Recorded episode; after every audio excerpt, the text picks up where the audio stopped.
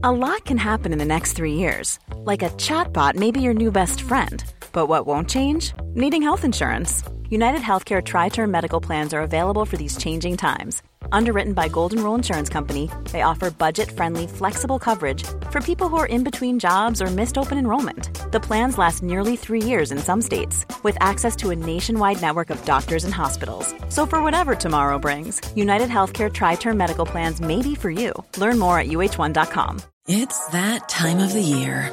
Your vacation is coming up.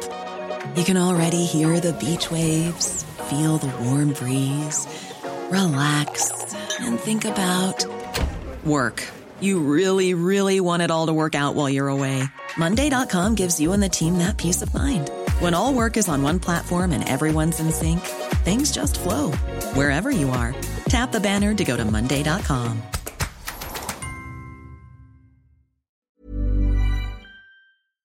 Sendingen sponses av nettmegleren CMC Markets.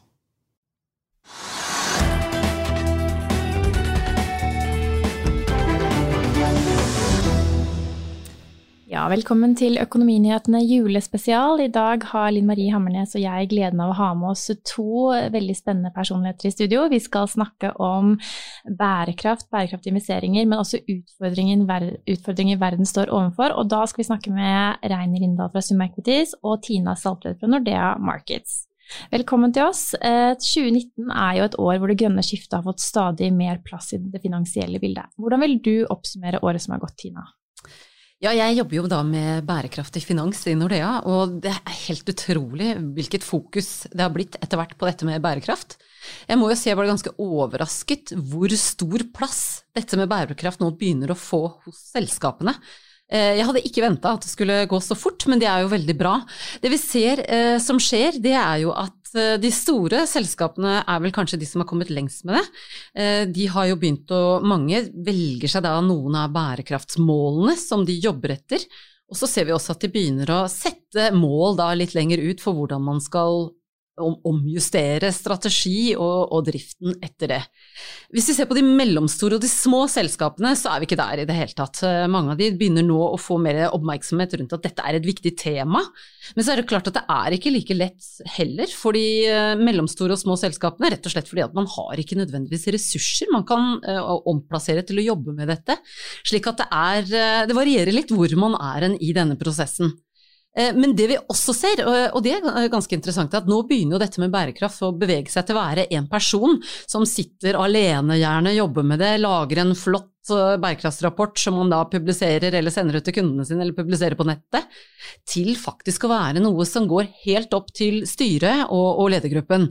Og det er viktig, fordi at altså bærekraft og klimarisiko, ikke minst, eh, det er jo noe nå som begynner å påvirke den finansielle delen av selskapet. Ikke bare rykte eller omdømmerisikoen, men begynner også å påvirke den finansielle risikoen. Og da får man oppmerksomhet et helt annet sted i selskapet, så nå begynner topplederne, finanssjefen, å bry seg, og da får det også mye større plass. Men hva er det som har vært de viktigste trendene i år, hvis du skal se på det? De viktigste trendene i år de har først og fremst vært klima. Og det er ikke så rart, fordi at eh, de som kanskje står og merker dette aller først, det er jo eh, forsikringsselskapene de ser jo at forsikringsutbetalingene knyttet til klimaendringer har økt mye de siste ti årene. Slik at uh, her begynner det å skje ting. Uh, klima begynner jo å påvirke oss, eller klimaendringene, både de fysiske, men også etter hvert de tilpasningene, altså denne overgangsrisikoen som, som uh, vi kan komme inn på senere sikkert også, de begynner jo nå å få en økonomisk verdi, de begynner å få en kostnad, de begynner å få en risiko. Og det ser vi at selskapene begynner å merke. Det begynner privatpersoner å merke, og da skjer det også noe med oppmerksomheten rundt det og arbeidet rundt det. Men vi, altså helt ned til hvermannsen, har jo blitt veldig opptatt av det klimaavtrykket vi setter. Altså vi, vi vil kjøre elbiler, vi vil spise mindre kjøtt, vi er opptatt av mangfold. Hvor mye preger det hvordan vi investerer? Reiner? Det har endret seg veldig fort. Så Summa vi startet opp i 2016, så for tre og et halvt år siden. Eh, så vi er et private equity-fond, så vi kjøper eh, selskaper, er majoritetseiere eh, i de, og er med på å påvirke strategien gjennom vårt eierskap. Vi var det første fondet i verden som knyttet oss opp mot FNs bærekraftsmål. Vi er tematiske investorer, så vi investerer innenfor tre områder. Det ene er ressurseffektivitet, og innenfor det så finner du søppel og gjenvinning. Også lakseindustrien, sirkulærøkonomien. Det andre temaet vi investerer i, er endringer i demografi, som er de sosiale aspektene. Så det er helse, utdannelse, sikkerhet. Uh, og det tredje temaet vi investerer innenfor, er teknologi. Men teknologi er jo også over i de to andre temaene, for alt er jo påvirket av teknologi. De teknologiselskapene som ikke har måte, et miljømessig preg til seg eller sosialt preg til seg, er selskaper som er med på å øke det regulatoriske eh, og transparens, compliance, eh, så governance-aspektene av det. og hvis du ser på, Så vi har reist 14 milliarder kroner til sammen over de siste tre og et halvt årene, så vi stengte vårt fond 2 nå i, i år. Um, og vi har noen av de ledende investorene i verden. Så noen av de største pensjonsfondene, noen av de uh, fremste universitetene og University Endowments, uh, en del family offices. Og um, hvis du ser det skiftet som vi ser, da, for når vi reiste vårt første fond for bare tre år siden, så uh, skjønte ikke helt investorene hvorfor vi brukte FNs bærekraftsmål. Hva var hva var poenget med det? Og så måtte vi forklare at dette er 17 problemområder som trengs å løses. Eh, alle investorer er bekymret for den verden vi lever i. Eh, både pga. Eh, at vi hatt lav vekst, eh, og vi har økt gjelden i samfunnet. Vi har over 300% av GDP i gjeld. Det skaper usikkerheter. Eh, klima er med på å forandre veldig mye, så det er stor usikkerhet rundt det og hvordan det påvirker, sånn som Tina snakket om. også sosiale ulikheter, hvordan det øker og skaper uro. Og eh, vi har mer eh, polarisering eh, blant politikere som gjør at det er utfordrende å løse noen av disse problemene hvis du, hvis, du, sitter i lederstillinger innenfor det offentlige. Så hvordan investerer man når vi reiser av et fond som skal vare i ti år, og vi skal kjøpe store bedrifter, så er vi jo eksponert til den volatiliteten og risikoen. Jo, det er noen ting som er trygt i en usikker verden. Vi går fra syv til ti milliarder mennesker. De må ha mer mat, så lakseindustrien kommer til å vokse bra. Vi går tom for en del ressurser, så gjenvinning er et bra område å investere i. Vi blir eldre og sykere, så helse er et bra eh, sted å investere. Energi må vi endre på. Eh, det er masse mennesker som beveger seg, som migrasjon, urbanisering, men det skaper også mulighet innenfor utdannelse, innenfor sikkerhet. Så vi har noen megatrender som er sikre i en usikker verden. Eh, og det så våre investorer når de investerte i fond 1, og, og, og så hadde de et spørsmålstegn rundt bærekraftsmålene. Så vi måtte forklare at dette er problemområder. Så hvis våre største utfordringer er våre største investeringsmuligheter, så får vi ikke bruke dette som en rammeverk for å se om et selskap er fremtidsrettet eller ikke, om dette er med på å løse problemet eller ikke. Så hvis du da spoler båndet to år frem til i år, eh, nå kommer noen av de store globale investorene som ikke var med i førstefondet, eh, de kommer til oss pga. vår strategi. For de ser at det å investere eh, hos noen som ser disse megatrendene, som kjøper selskaper som er på å løse utfordringene, ikke skape de, de kommer til å gjøre det bedre fremover, og det kommer til å være mindre risiko eh, i en risikofylt eh, verden. Um, så jeg ser et enormt skifte på bare to år som eh, er langt over de forventningene jeg hadde når jeg startet Summa. Så, eh, så det er helt klart gått fra å være at ESG, eller Environmental Social Governance, har vært viktig også for tre år siden og fem år siden, men nå er det plutselig løftet opp på et opportunity-sted. Altså hvordan skal du investere for å, ta, for å, løse noen av de utfordringene? Ikke bare se på hvordan du kan minimere risiko, og hvordan du kan unnvike barnearbeid, og hvordan du kan eh, eh, gjøre de tingene som ingen liker at du gjør, da. men hvordan kan du faktisk være en løsning? Det har endret seg, og det har skjedd bare det siste året, vil jeg si. Jeg kan jo kommentere bare kort der, for det, er helt enig med det, bare den endringen vi ser i markedet. At nå holder det ikke lenger for mange investorer bare det å utelate eller selge seg ut av en del selskaper som ikke gjør de tingene vi ikke liker. Nå begynner jo også investorene mer og mer å kreve at du faktisk skal investere i selskaper som bidrar til eh, noe som fører oss nærmere bærekraftmålene. Så det er en ganske stor endring som har skjedd i, over en veldig kort periode her, mm. når det gjelder dette med å kunne bidra til å nå disse målene. Men tror dere at eh, de gjør det fordi de er genuint interesserte, eller gjør de det fordi de skal kjøpe seg god samvittighet og se bra ut på papiret? For våre investorer så har eh, alle sammen har kun mandatet på å skape best mulig risikojustert avkastning. Så det er det eneste som, eh, som de har i mandatene sine som er viktig for dem. Og likevel så ønsker de å investere på dette her. Og det, hvis du ser litt på private equity-industrien, da, så har den gått gjennom noen faser. På 80-tallet så var det det som er kalt barbarians at the gate. Du kjøpte store konglomerater, du tok de av børs, du brakk de opp, du puttet masse gjeld på de. Eh, og, og, da fikk man veldig høy avkastning på det. Og så begynte alle å gjøre det, og så var det slutt på så mange konglomerater du kunne kjøpe. Slik at på 80-tallet, eh, eller inn på 90-tallet, så var det jo Toyota Production System, Lean Manufacturing. Så Private Equity i vår bransje måtte da som aktive eier og majoritetseier i selskapene, de måtte se hvordan kunne de øke marginen i selskapene sine eh, ved å bruke mer moderne måter å, gjøre det på. Hvis du da går ti år senere, så var vi inne i en periode hvor, hvor vår industri plutselig eh, Da gjorde alle det. Så hvordan skaper du mer avkastning da? Og da begynte man å konkurrere veldig mye mer mot store, globale, strategiske kjøpere. Eh, så da må man begynne å tenke mer strategisk. Så du måtte begynne å få industriteam innenfor helse f.eks., eller for industri. Eh, og det ble mye større og globale. Så du ser Private har blitt veldig store og globale, eh, og veldig profesjonalisert. Men nå har det holdt på i, i, i 10-15 år. Så der hvor industrien vår beveger seg nå, hva vi kaller Private Equity 4.0, det er at vi kunne være agnostisk til hva slags eksternalitet eller hvilke problemer det var i samfunnet. For det, var, det påvirket, ikke de, de, finansielle resultatene. Uh, og Tina nevnte jo at nå begynner det faktisk å påvirke de finansielle resultatene. Slik at eh, Hvis du ser også hvor viktig eh, klimaissue er blitt nå for de unge, for konsumenter når de kjøper noe så nå begynner jo dette å påvirke hva du faktisk kjøper og hva du gjør. Og hvis du skal ha ansatte, så burde du helst eh, eh ha et formål med bedriften som er med på å gjøre tingene bedre. Ellers så er det ingen som orker, eh, spesielt blant de unge, da, eh, å jobbe der. Slik at, Og hvis du ser at vi har såpass mye motvind globalt nå på vekst, så må du også finne de områdene hvor det er attraktivt å investere, hvor det er litt, litt medvind.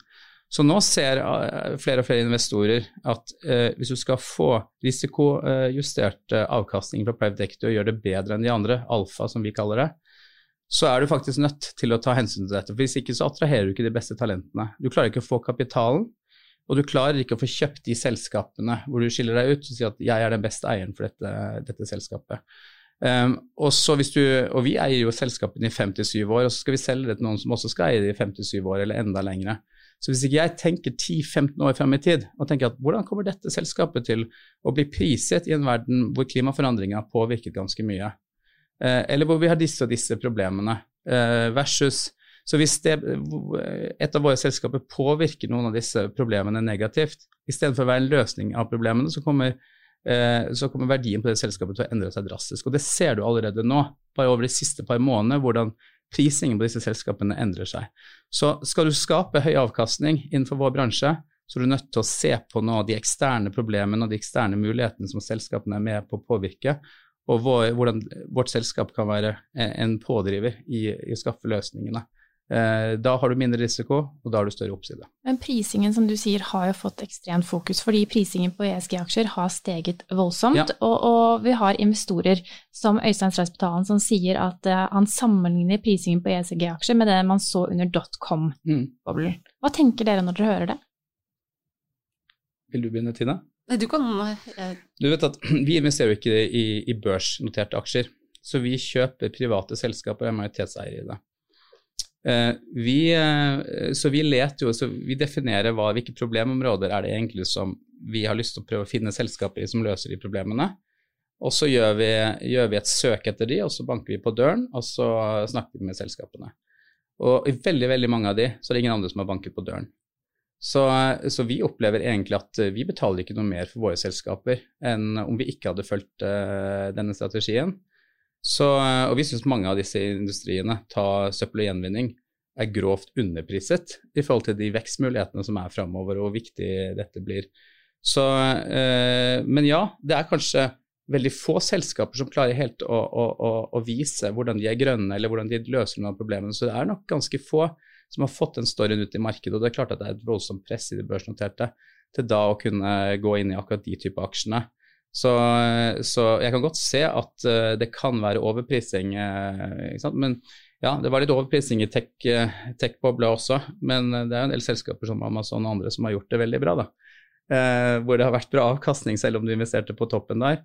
Så jeg tror det er også gjelde å, å sortere litt Clinton fra hveten her. Og, um, og på, altså Michael Porter, som er den fremste businessprofessoren i verden på Harvard Business School, kom ut med en uh, artikkel for, uker, for en måned siden i, i, Institutional Investor som heter Where ESG Fails. Så han forteller litt hvordan eh, investorer som har hatt det tradisjonelle ESG-fokuset, eh, de har ikke gjort det bedre enn andre investorer. Og så tar han heldigvis opp Summa Equity som et eksempel på hvordan man burde tenke ESG, og hvordan det driver performancen i, eh, i selskapene. Det høres ut som du skal ut og hente mer penger her nå, Reiner. Nei, vi, er, eh, vi, skal ikke hente penger fra noen her.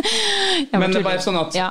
man må skille litt hva er ESG. For ESG betyr veldig veldig mye til veldig mange forskjellige. Og, og, og det er stor confusion rundt hvordan man skal tenke på det. Så, eh, så det er lett å liksom kunne si at ESG-aksjer er overpriset. Jeg syns ikke det. Jeg synes, Da har man ikke helt forstått hva man skal lete etter. Men mange av disse selskapene ligger lønnsomheten veldig langt frem i tid for dem? Altså, har man kommet litt kort i syklusen, da? Nei, altså, Norsk Gjenvinning omsetter for nesten 5 milliarder, uh, har en bra bunnlinje og vokste 11% i år. Så, uh, så det, er ikke, det er jo her og nå en god del av disse endringene skjer. Jeg tror jeg kanskje kan eh, bare kommentere kort på det også, fordi at jeg er helt enig med deg, det har vært vanskelig å vise frem hva man faktisk gjør. Det som er utfordringen er at du har ikke noen eh, standarder eh, som er altså globale i dag, som gjør at det er lett å sammenligne.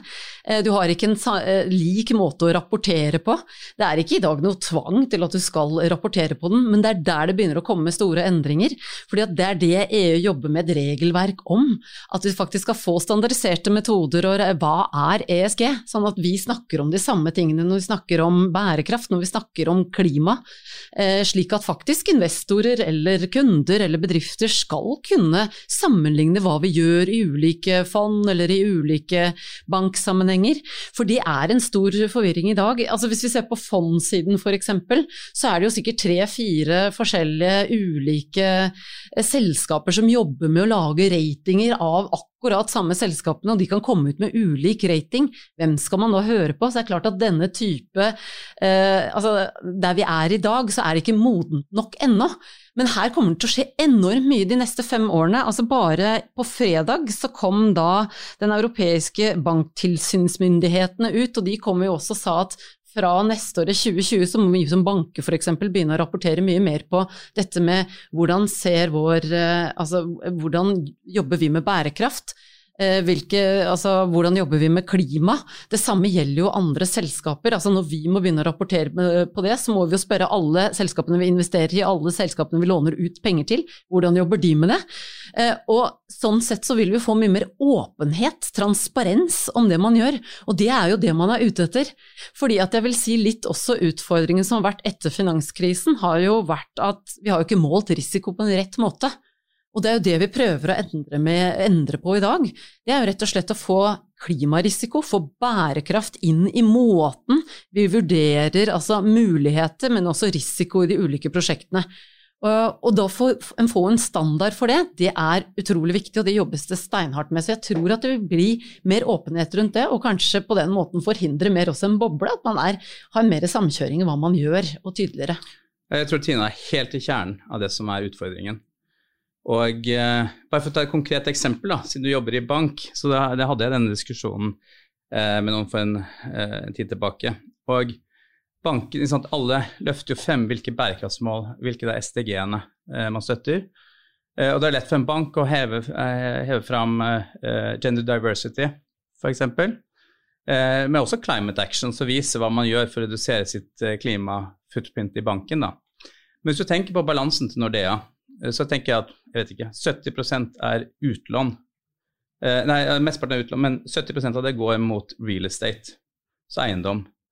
Hvor, eh, og hvis du ser på eiendom, så står det eiendom i dag for 36% av CO2-utslippene. Eh, så hvor mye rapporterer Nordea på eh, Låner det faktisk ut penger til de eiendommene som er fremtidssikre når det gjelder miljømessig og energieffektive? Eller har det ingen metode? For å følge det opp. Så det vi gjør i våre selskaper, det er jo å fokusere på hva er materielt for dette selskapet. Så ikke alle kan løfte fram masse bærekraftsmål. Men er det det som er det vesentlige for faktisk den virksomheten uh, du driver? Uh, og hvilke, uh, hvilke, materielle ting er det du kan påvirke rundt bærekraft? Så når vi mangler en sånn standard, eh, når vi mangler et krav om f.eks. rapportering, at skal du løfte fram noen av bærekraftsmålene, så må du også vise hvor mye prosent av kjernevirksomheten som disse dekker. Eh, for ellers er det lett å bare plukke fram masse mål og vise at ja, vi har, eh, vi har så og så mye CO2-footprint, men det er kanskje ikke vesentlig for om du er et lite tech-selskap. Men det er kanskje vesentlig hvis du er et selskap som har en stor logistikkjede. Så det er, det, det å løfte fram de tingene som er viktig for denne bedriften, og materielt eh, for denne bedriften, og få en standard på det, og det mangler vi. Ja, og det, er helt, det var veldig artig at du kommenterte, for det har vi sittet og jobbet med senest i dag, om hvordan vi skal måle klimarisiko på eiendomssiden hos oss. Mm. Uh, Men låner du ut billigere til de som er energieffektive versus bygg som, som ikke er energieffektive? et bygg som er energieffektivt, eh, det er jo ikke i sin helhet bare et klimavennlig bygg. Nei. Det er en start. Yes. Eh, og bare det å kunne måle eh, klima, nei, energieffektivitet har du ulike standard på. Svanemerket er ett, og så har du flere av de. I Sverige tror jeg vi har tre-fire. Så bare det i seg selv, her bør det finnes en, altså enkelte standarder. Men så kommer det andre ting. ikke sant? Hva skjer med havnivået når det stiger? Hva skjer med økende flom? Hva skjer med skred? Og begynne å se på dette, og hvordan det også begynner å påvirke da eiendomsporteføljene. Mm. Så, så, det er superspennende, men vi må, vi må være ærlige i at i dag så har vi tatt et lite steg, men vi har lang vei å gå, og det gjelder hele finansbransjen. Mm. Og det er jo derfor EU jobber så med å få eh, retningslinjer for oss nå, nettopp fordi at vi skal få opp farta. Vi ønsker jo selv å få farta, eh, så vi håper også at norske myndigheter følger EU nå. For det er så utrolig viktig at finanssektoren er med på det grønne skiftet. Eller er med å sette retning. Altså, du får jo eh, Altså, selskapene kan gjøre én ting, men du må ha med kapitalen. Kapitalen må bidra til, og den må inn i de prosjektene som faktisk bidrar og dras i retning av bærekraftsmålene og klimaavtalen. Så hvis vi ikke er med på det, så kan du få en overinvestering i prosjekter som ikke er holdbare på lang sikt. Og det er jo det vi må prøve å unngå. Og I den grad så kommer jo også disse stranded assets opp. For det jeg er litt bekymret for nå, det er at det går litt for seint. Uh, og jeg tror også at kravene er litt for få også til finansbransjen her i landet.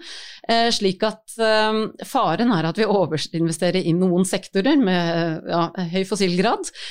og så vil politikerne som kommer om en fem til ti år, når de ser at vi klarer ikke å levere på Parisavtalen eller på bærekraftsmålene, ta beslutninger som kan få altså, gans, altså på, på, kort sikt, altså du kan endringer i retningslinjer eller krav, boliger f.eks. kan kan være én ting. Vi har jo fått krav på at man ikke skal ha oljefyring lenger. Men den type beslutninger kan komme ganske over natta for kapitalmarkedet, og kan få ganske store endringer i kapitalen på kort sikt. Det liker vi jo egentlig ikke. Vi vil gjerne ha retningslinjer som er langsiktige. Eh, slik at vi håper jo nå at eh, når EU kommer med disse kravene, vår nærmeste handelspartner, at Norge følger på der, slik at vi får mer eh, altså grenseoverskridende reglement her. Du sier, viktig, du, du sier, at det er viktig å få med kapitalen, men hvordan kan man få med kapitalen? Altså hva skal til? For å få med kapitalen, Én ting er jo at vi selv må begynne å rapportere mye mer på dette. Måle, rapportere. Eh, det er vi i gang med. En ting som har et initiativ som vi også har bidratt med, det er jo denne, disse altså um, det heter så mye som Principles for Responsible Banking. Der var jo Nordea den eneste av de nordiske bankene som var med å lage den. Det var 30 banker globalt. Eh, den ble lagt frem nå i september eh, i, under, eh, i FN, og nå er det 130 banker som har signert på det. Det betyr at vi etter, nå må liksom vi må kartlegge hvordan vi leverer på bærekraft, og så må vi sette mål for å nå det, og så må vi begynne å endre både utlånsporteføljen og investeringsporteføljen vår etter det. Så det skjer gradvis. Det er klart at dette skjer ikke over natten, for det er store summer som skal flyttes i den retningen, men det er utrolig spennende å jobbe med det. Og, og jeg håper at, at, de aller fleste begynner å se at også kapitalen begynner å endre retning her, hvordan vi tenker rundt det hele. Og da er det selvfølgelig viktig også å ha med politikerne på det. Fordi at en ting vi selv kan gjøre mye, men så er det klart at hvis min bank f.eks. sier nei til å låne penger, f.eks. et shippingselskap som bruker eh, tungolje, bare for å ta et eksempel, men så går de til neste bank, og neste bank sier ja, så er det klart at du får ikke gjort så mye. Men hvis vi da har hvis vi da går sammen, enten og skaper initiativer som da disse Principles for Responsible Banking, men enda bedre også at man begynner å få lover og retningslinjer, så er det klart at da skjer det mye fortere. Så markedet selv kan bidra til å bestemme noe gjennom se på avkastningen, som du er helt, eh, helt enig med deg i. At, Det kommer jo strengere krav, sånn som f.eks. IMO 2020. Det er jo et, et, steg i riktig retning, og vi kommer jo ikke unna at Norge har bygget sin store formue på nettopp olje, og olje kommer jo ikke til å fases ut så raskt som kanskje mange håper, eller på langt nær så fort som man kan tenke seg. Enn så lenge er det store prosjekter der ute, og det igangsettes I'm Sandra, and I'm just the professional your small business was looking for. But you didn't hire me because you didn't use LinkedIn jobs. LinkedIn has professionals you can't find anywhere else, including those who aren't actively looking for a new job but might be open to the perfect role, like me. In a given month, over 70% of LinkedIn users don't visit other leading job sites. So if you're not looking on LinkedIn, you'll miss out on great candidates like Sandra. Start hiring professionals like a professional. Post your free job on linkedin.com/people slash people today. I'll see you in court. Vi sier det ofte litt på spøk, men for deg som driver business, er det aldri moro å innse at du ikke har laget en 100% gyldig kontrakt. Du bør ikke risikere hele firmaet ditt fordi du synes dette med kontrakter er litt stress. En avtale er ikke en avtale. Du kan miste kunder, miste venner, ja, til og med miste inntekter om du ikke lager en skikkelig kontrakt, på alt mulig, egentlig. Men vi vet det er et styr. Kopimaskiner, tregprinter og haugevis av papir. Dessuten stoler vi jo på folk her i landet. Det er ofte litt kleint å skulle be om en signatur for alt mulig, ja, for mye av styret handler også om jakten på underskriften. Det finnes en enkel måte å løse dette på, Dukkobit, en trygg, effektiv og get this, gratis måte å sikre seg en god natts søvn pluss en juridisk bindende avtale. Dukkobit-appen har de strengeste sikkerhetskrav i bunn, samt en EU-godkjent og sertifisert teknologi. Framover vil det bli behagelig å spørre du, skal vi skrive under på det, eller? Kom i gang på dukkobit.no. Også nye prosjekter per i dag. Er det ikke viktig også da å ha med seg Man ser jo at Shell, Equinor, flere oljeselskaper gjør jo tiltak for å tilnærme seg det grønne skiftet. Men her, altså hvis vi ser da på um, Går det fort nok? Det er jo det store spørsmålet. Og da ser vi jo på det danske pensjonsfondet, det kom jo ut uh, her for noen uker siden og sa at eh, vi ser at de ti største oljeselskapene i verden har begynt å dra seg i retning av en mer klimavennlig portefølje, men det går langt nær fort nok, og den er ikke i tråd med Eh, Parisavtalen. Slik at de valgte å selge seg helt ut av det som har med fossilt, eller de ti største oljeselskapene, rett og slett fordi at deres portefølje eh, eller deres strategi er ikke eh, på linje med Parisavtalen.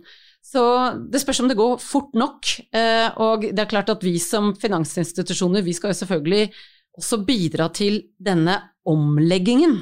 Det er jo litt av oppgaven vi har. Altså, det er ikke nødvendig at man skal selge seg ut av et selskap, men man skal bidra og støtte et selskap som er og ønsker å endre eh, strategi. Slik at det ønsker vi også å bidra til. Vi ønsker jo ikke liksom å fjerne oss selv fra kundene våre. Så sammen, og dette er noe man må gjøre sammen, eh, rett og slett å se hvordan kan man omstille seg til å bli Altså faktisk å være på linje med å nå eh, klimaavtalen og, og, bærekraftsmålene. Nettopp det at man får med seg de store selskapene, de store oljeaktørene faktisk nå tar grep, det vil jo også legge press på oil service-næringen. For de er jo så, såpass store at de da kan si at vi må ha leverandører som kan møtes oss på dette her og dette her, i lys av eh, klima og avtrykket da oljeselskapene åpenbart setter på verden? Jeg tror uh, oljeselskapene kan kan og, legger press på, på, leverandørindustrien. Men leverandørindustrien har jo mange mer muligheter enn et oljeselskap har i utgangspunktet. Fordi at leverandørindustrien, mange av de, altså er jo de, Hva gjør de? De har jo skip, de har rigger som kan brukes til helt andre ting. Sånn at uh, olje og gass Produsentene de produserer jo stort sett olje og gass, det er det de er gode på. Og så har de funnet noen nisjer som de også kan se om de kan bruke noe av teknologien og erfaringen de har, annet uh, å, å, produsere vindkraft uh, til havs.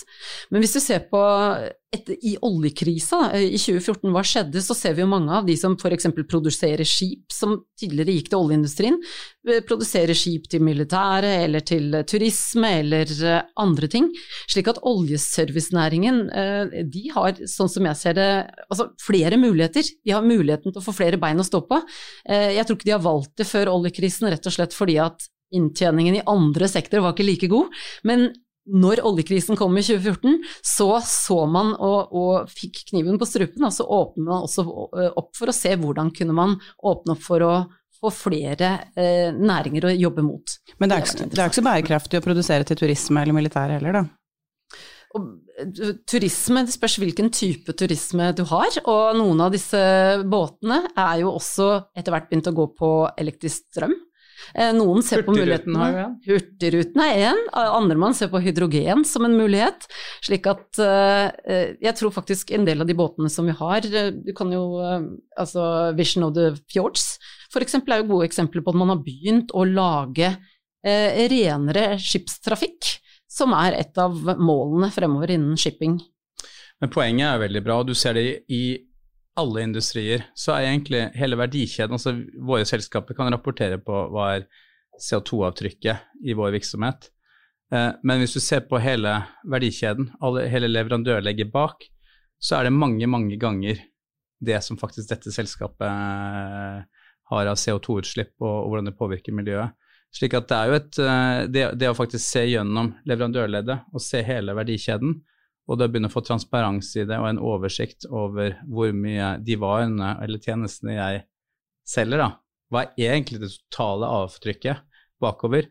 Og det er bare sånn, det var et sjokk for meg å se at um, eh, jeg eh, forårsaker 13 tonn med søppel hvert år. For det er ikke det jeg bærer ut i søppelkassa mi. Da hadde jeg vært i ganske bedre form enn det jeg er.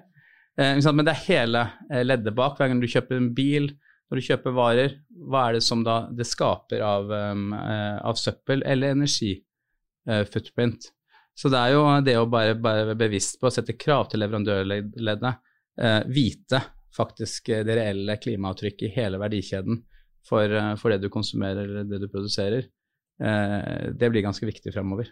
Og der tenker jeg også at det er veldig spennende med eiendomsbransjen, fordi mm. at her ser man jo på helt andre løsninger som vil kreve helt andre ting av oss i finanssektoren også man ser på dette med sirkulærøkonomi. Eh, du var inne på én ting, altså at man begynner å se på avfallet. Men går man også, og det blir veldig spennende fremover, for man skal jo Avfall er én ting, men vi skal i utgangspunktet ikke ha avfall veldig, veldig langt eh, fremover i tid. Fordi at man skal kunne bygge f.eks. et bygg på en måte som man lett skal kunne ta fra hverandre materiale og kunne gjenbruke, eller deler. Altså det kan jo også være deler av et hus man kan gjenbruke. Det kan være vinduer. Eh, også dette med å eie og leie, for det, veldig, det er veldig tett knyttet til dette med sirkulærøkonomi. Eh, f.eks. Eh, skal man leie dette med belysning, eller eie det. Altså hvis, eh, hvis, jeg selger dere et hus og dere får med belysningen, så er det klart at mitt eh, incitament til å lage den belysningen og holde lenge, det er ikke veldig stort. Da vil jeg heller at dere kommer tilbake til meg og kjøper ny belysning. Eh, men hvis jeg eier det og leier det ut til dere, så har jeg et incitament til heller at de lampene skal vare istedenfor fem år, så skal de vare i 15 år. Eh, og så vil jeg lage det mye mer effektivt. Så på den måten så sparer du ressurser, eh, og du gjør det mer holdbart. Og da er det klart at eh, når man da endrer fra et eie til et leiekonsept, så vil jo det kreve helt andre finansieringsbeslutninger og avtaler. Så det legger jo da nye krav til oss som jobber i finansindustrien om hvordan man kan gjøre det på en best mulig måte. Bare for å legge til der, Nå har jo EU kommet med nye regulativer hvor 70% av byggematerialer må gjenvinnes. Så uh, vårt selskap Norsk Gjenvinning er jo størst på, på gjenvinning i Norge. Og det, De har nå gått i partnerskap med en av kundene sine, uh, og så har de bygget en, en, uh, en, gipsfabrikk hvor du resirkulerer gipsmateriale. Og Det er ellers ikke gjort i dag, så nå har den, den åpnet. Og da kan gå i partnerskap med kundene, sånn som AF-gruppen etc. Så du ser at du, sta, du, begynner å lage partnerskap for å få til den sirkulære økonomien. For det nytter ikke å operere som bare kunde og leverandør. Du er nødt til å faktisk uh, gjøre dette sammen. Uh, så det gjør jo at det er mye større sjanse for at Norge klarer faktisk å, å bli compliant med, med, det regulative i EU. Vi, ser, vi er jo Sortera i Sverige, som er tredje størst på søppel og gjenvinning, og, og jobber mot byggebransjen. Der er det faktisk kommet litt kortere i Sverige på akkurat disse tingene enn det vi nå har gjort i Norge, fordi vi har jobbet i partnerskap. Så det er utrolig interessant hvordan dette egentlig fører til at du får mye mer samarbeid da, om å få til disse løsningene. Og du ser at det er økonomi i disse løsningene. Eh, det er det som er kjempespennende, fordi mm. det her, du får et annet prosjekt som heter Seeds-prosjektet Det var jo seks uh, selskaper innen shipping og faktisk uh, olje og offshore uh, som gikk sammen fordi at hva vet man at man trenger i fremtiden? Nå kommer det i 2020 krav til shippingselskapene om hva de, kan, hva de har lov til av type drivstoff å bruke når det kommer til forurensning og utslipp. Disse seks selskapene gikk sammen, og, og da se på mulighetene. Altså, du må jo jobbe sånn på helt nye måter. Du må faktisk eh, være litt mer åpen. Du må dele mye mer av den teknologien som de sitter på i dag, som man ofte sitter og holder for seg sjøl. Eh, på den måten se på hvordan de da kunne lage fyllestasjoner for eh, grønt drivstoff ut på havet. Og da skulle man kunne bruke vindmøller f.eks. til å produsere elektrisk strøm. Og så, skal, og så, skulle man ha droner som kunne dra, dra, en strømledning over til skip som passerer, slik at du ikke mister tid. Du må ikke gå inn og stoppe og fylle, men du kan da fylle underveis, eller lade underveis. Også andre ting som hydrogen og Så det, det skjer mye spennende her eh, ved å kunne samarbeide på nye måter og tørre å tenke eh, litt i nye baner hvem man jobber sammen med. Eh, fordi jeg tror jeg, altså i dette skiftet her, i en omstilling, så finnes det så mange spennende muligheter at det er viktig at vi ikke henger oss altfor mye opp i at vi skal beskytte det vi har i dag. Eh, vi må også se på hvilke muligheter vi går glipp av hvis vi ikke er med på dette, dette skiftet nå, tenker jeg. Men det høres jo veldig dyrt ut, mye av dette her. Altså, du snakker om det til havs, at man skal kunne ha uh, fylle til havs, og hvor er lønnsomheten i det? Altså, blir ikke det liggende veldig sånn uh, langt frem i tid, da? Man er avhengig av subsidier for å det hele tatt få det i gang, og hvis man ikke får det, så kanskje ikke det blir noe av, for det er for dyrt å igangsette. Hvis man skal vente på markedet, eh, i hvert fall hvis man skal nå eh, Parisavtalen og bærekraftsmålene, så må man jo kanskje ha litt eh, starthjelp. Men når man snakker om dette med dyrt, så er det veldig viktig at man tenker også på hvor dyrt blir det å ikke gjøre noe. Og det syns jeg kommer altfor sjelden frem.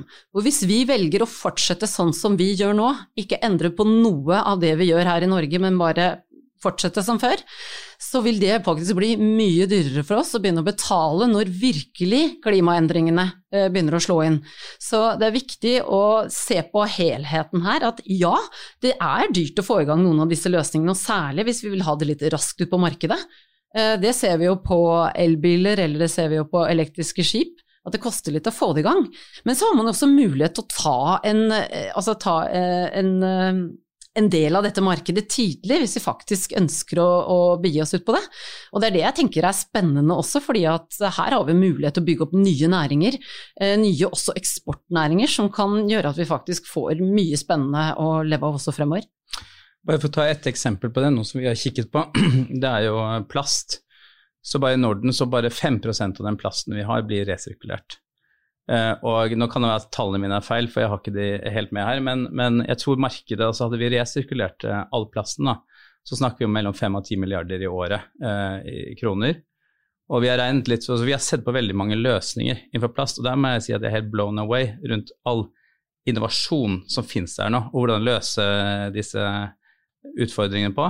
Så vi har sett på et par konkrete da, som du kanskje kan skalere opp. Og det vil koste et sted rundt en gang omsetningen eh, å bygge disse fabrikkene og, og, og gjøre det. Og, og, du burde ha en profittmargin på opp mot 20% for å gjøre det. Så du, du, kan få payback bare i løpet av noen veldig få år. Eh, og da sitter vi noe med, med, fabrikker og en løsning som kanskje varer i, i, i 20 pluss år. Så du klarer lett å regne hjem disse tingene. Og det er et stort problem som vi faktisk ikke løser i dag, men pengene ligger der. Noen trenger å gjøre det. Og det er ikke så dyrt uh, å bygge det og tjene penger på det. Og så tenker jeg også at ja, de aller første, altså aller første produktene man lager av noe som helst, det er jo mye dyrere. Eh, poenget her er at man ser en mulighet til å tjene penger på det på sikt, når man virkelig kan få forbedret teknologien og skalert opp sånn at du får det stort nok. For da vil jo også kostnadene selvfølgelig komme mye ned. Det ser vi eh, på solenergimarkedet, det ser man på vind på land, og også til havs, og så har vi jo ikke helt kommet ned i, i kostnadene ennå på flytende vindproduksjon f.eks. Men, men eh, det er jo den retningen vi går, eh, hvis, hvis, hvis løsningen er god nok. Eh, du snakket i stad om disse nye standardene som skal bli innført, og det kan bli veldig dyrt for små og mellomstore bedrifter. Men hvordan kan man få med dem på det da? Det er ikke gitt at det blir dyrt. Eh, jeg sa bare at de har ikke ressurser i dag til å sette over til å jobbe med like mye med det som en større bedrift. Eh, fordi at hvis du har eh, personer som du kan flytte fra et område til et annet og jobbe med bærekraft, så er jo det enklere enn et selskap som ikke har så mye ressurser å bruke på det. Men der er det jo viktig da at vi også har f.eks. mye tydeligere regulering, eller hva er man nødt til å levere på? Og det, ikke, det, er jo ikke veldig tydelig på, eller det er jo ikke noe krav til det i dag. Så, og så må man jo også få hjelp. Vi har jo bransjeorganisasjoner som kan bidra her. Eh, for bankbransjen så har vi Finans Norge som bidrar, og bank, forsikring, ikke sant. Eh, og tilsvarende bransjer, organisasjoner har man jo for, for veldig mange andre næringer.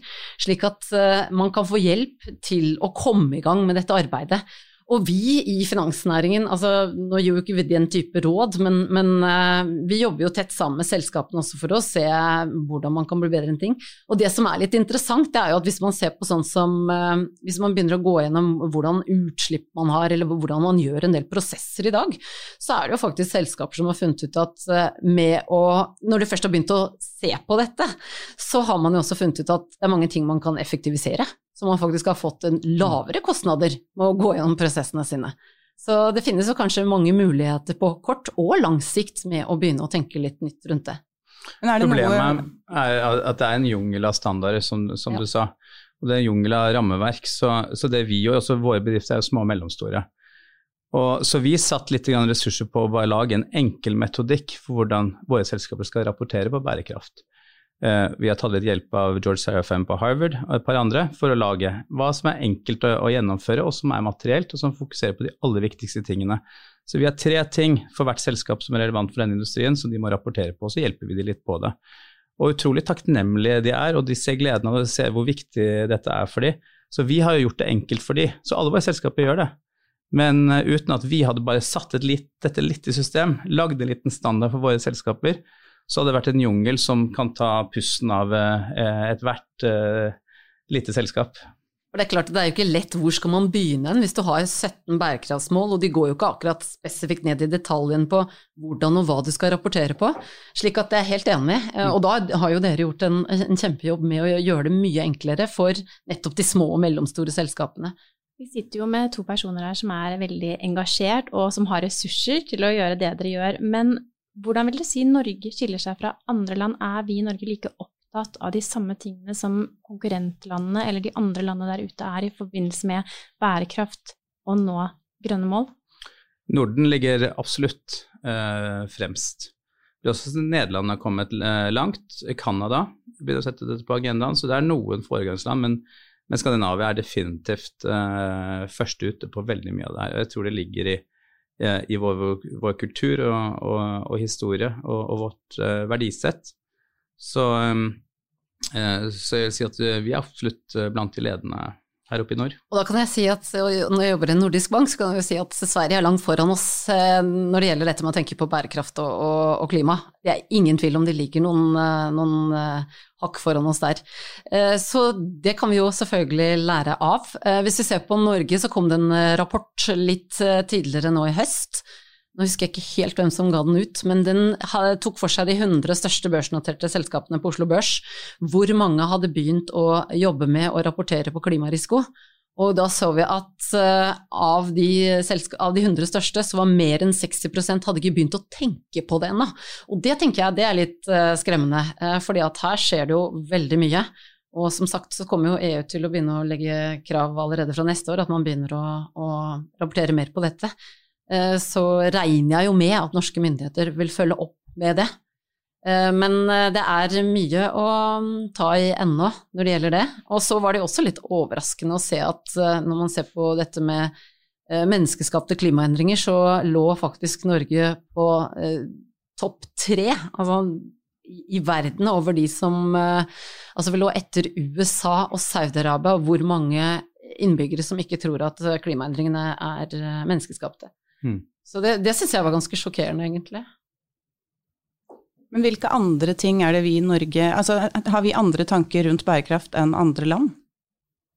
Sånn sett så har det kanskje ikke vært nødvendig å tenke så mye på det. Altså vi har jo en høy levestandard, øh, og vi har jo eh, altså et demokratisk samfunn som gjør at eh, jeg tenker at eh, en del av de tingene Vi har jo også forholdsvis høy likestilling her eh, til lands. Eh, vi er jo kanskje, uten at vi tenker over det, vant til å tenke på en del av de tingene. Det er ikke det at vi nødvendigvis scorer 100 eh, men ikke minst at vi har da en høy levestandard, det tror jeg har gjort at det har vært lite forskjeller mellom de som tjener mest og de som tjener minst, for eksempel har gjort at um, vi kanskje har det eh, innebygd en del av de tingene. Altså, jeg er ikke uenig i at kanskje Sverige ligger litt foran oss, da. men jeg må slå et slag for Norge. Da. Så Vår nest største industri er lakseindustrien. Ja. Og eh, hvis du ser på hvordan det regulerer Altså, for det første så er jo laks en ekstremt bra ting hvis du først skal spise animalske proteiner. Da. For vi trenger ikke å kutte ned regnskogen. Det er ikke så mye CO2-utslipp i det. Ikke bruker vi opp ferskvannet som er en mangel Eh, ressurs. Og det er, eh, det er, sunnere å spise fisk enn å, enn å spise rødt uh, kjøtt.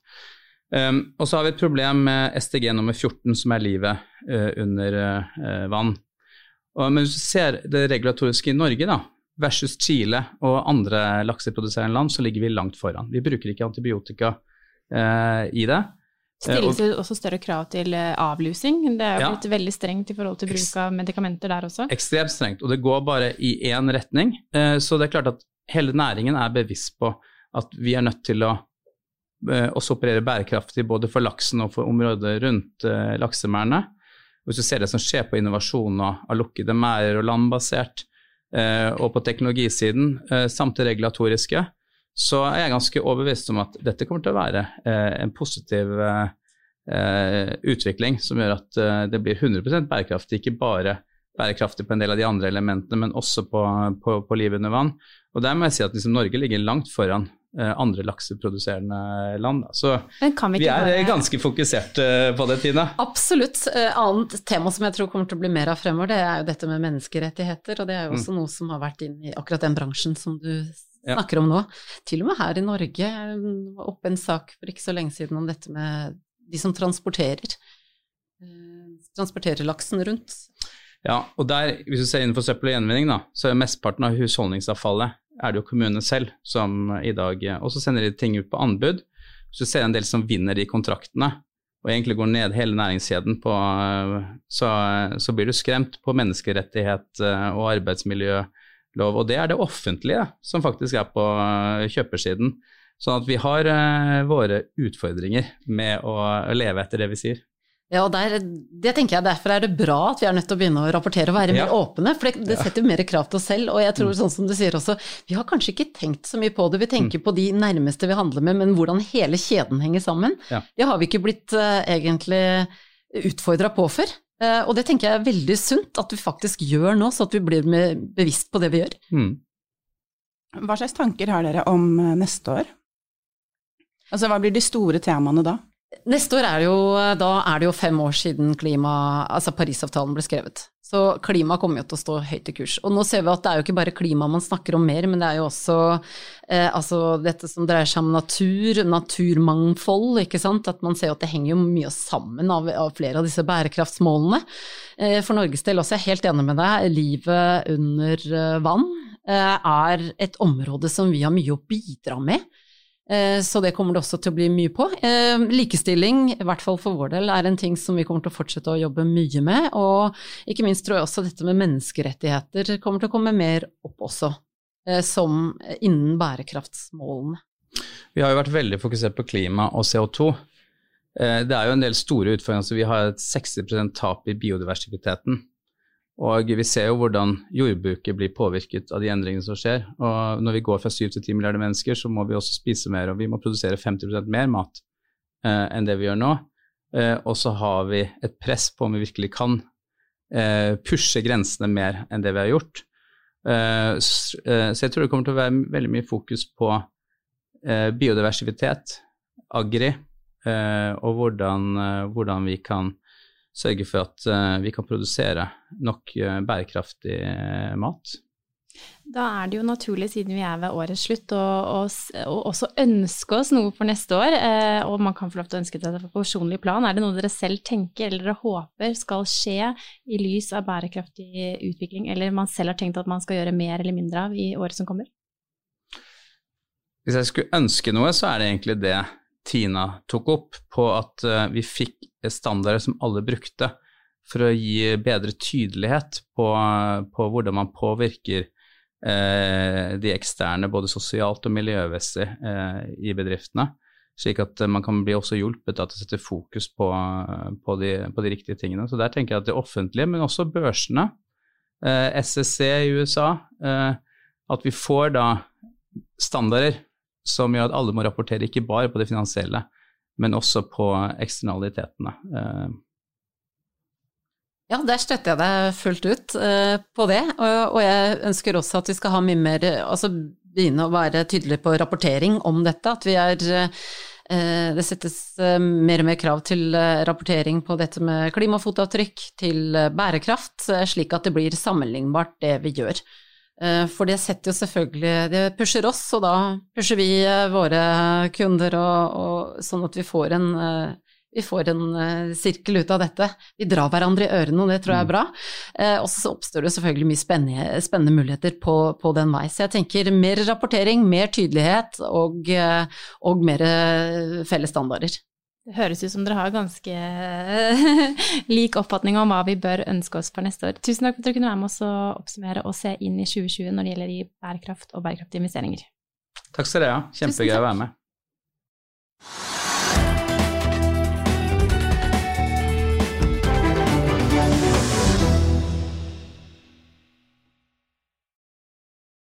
Økonominyhetene er en podkast fra Finansavisen. Programledere er Marius Lorentzen, Stein Ove Haugen og Benedikte Storm Bamvik. Produsenter er Lars Brenden Skram og Bashar Johar. Og ansvarlig redaktør er Trygve Hegnar.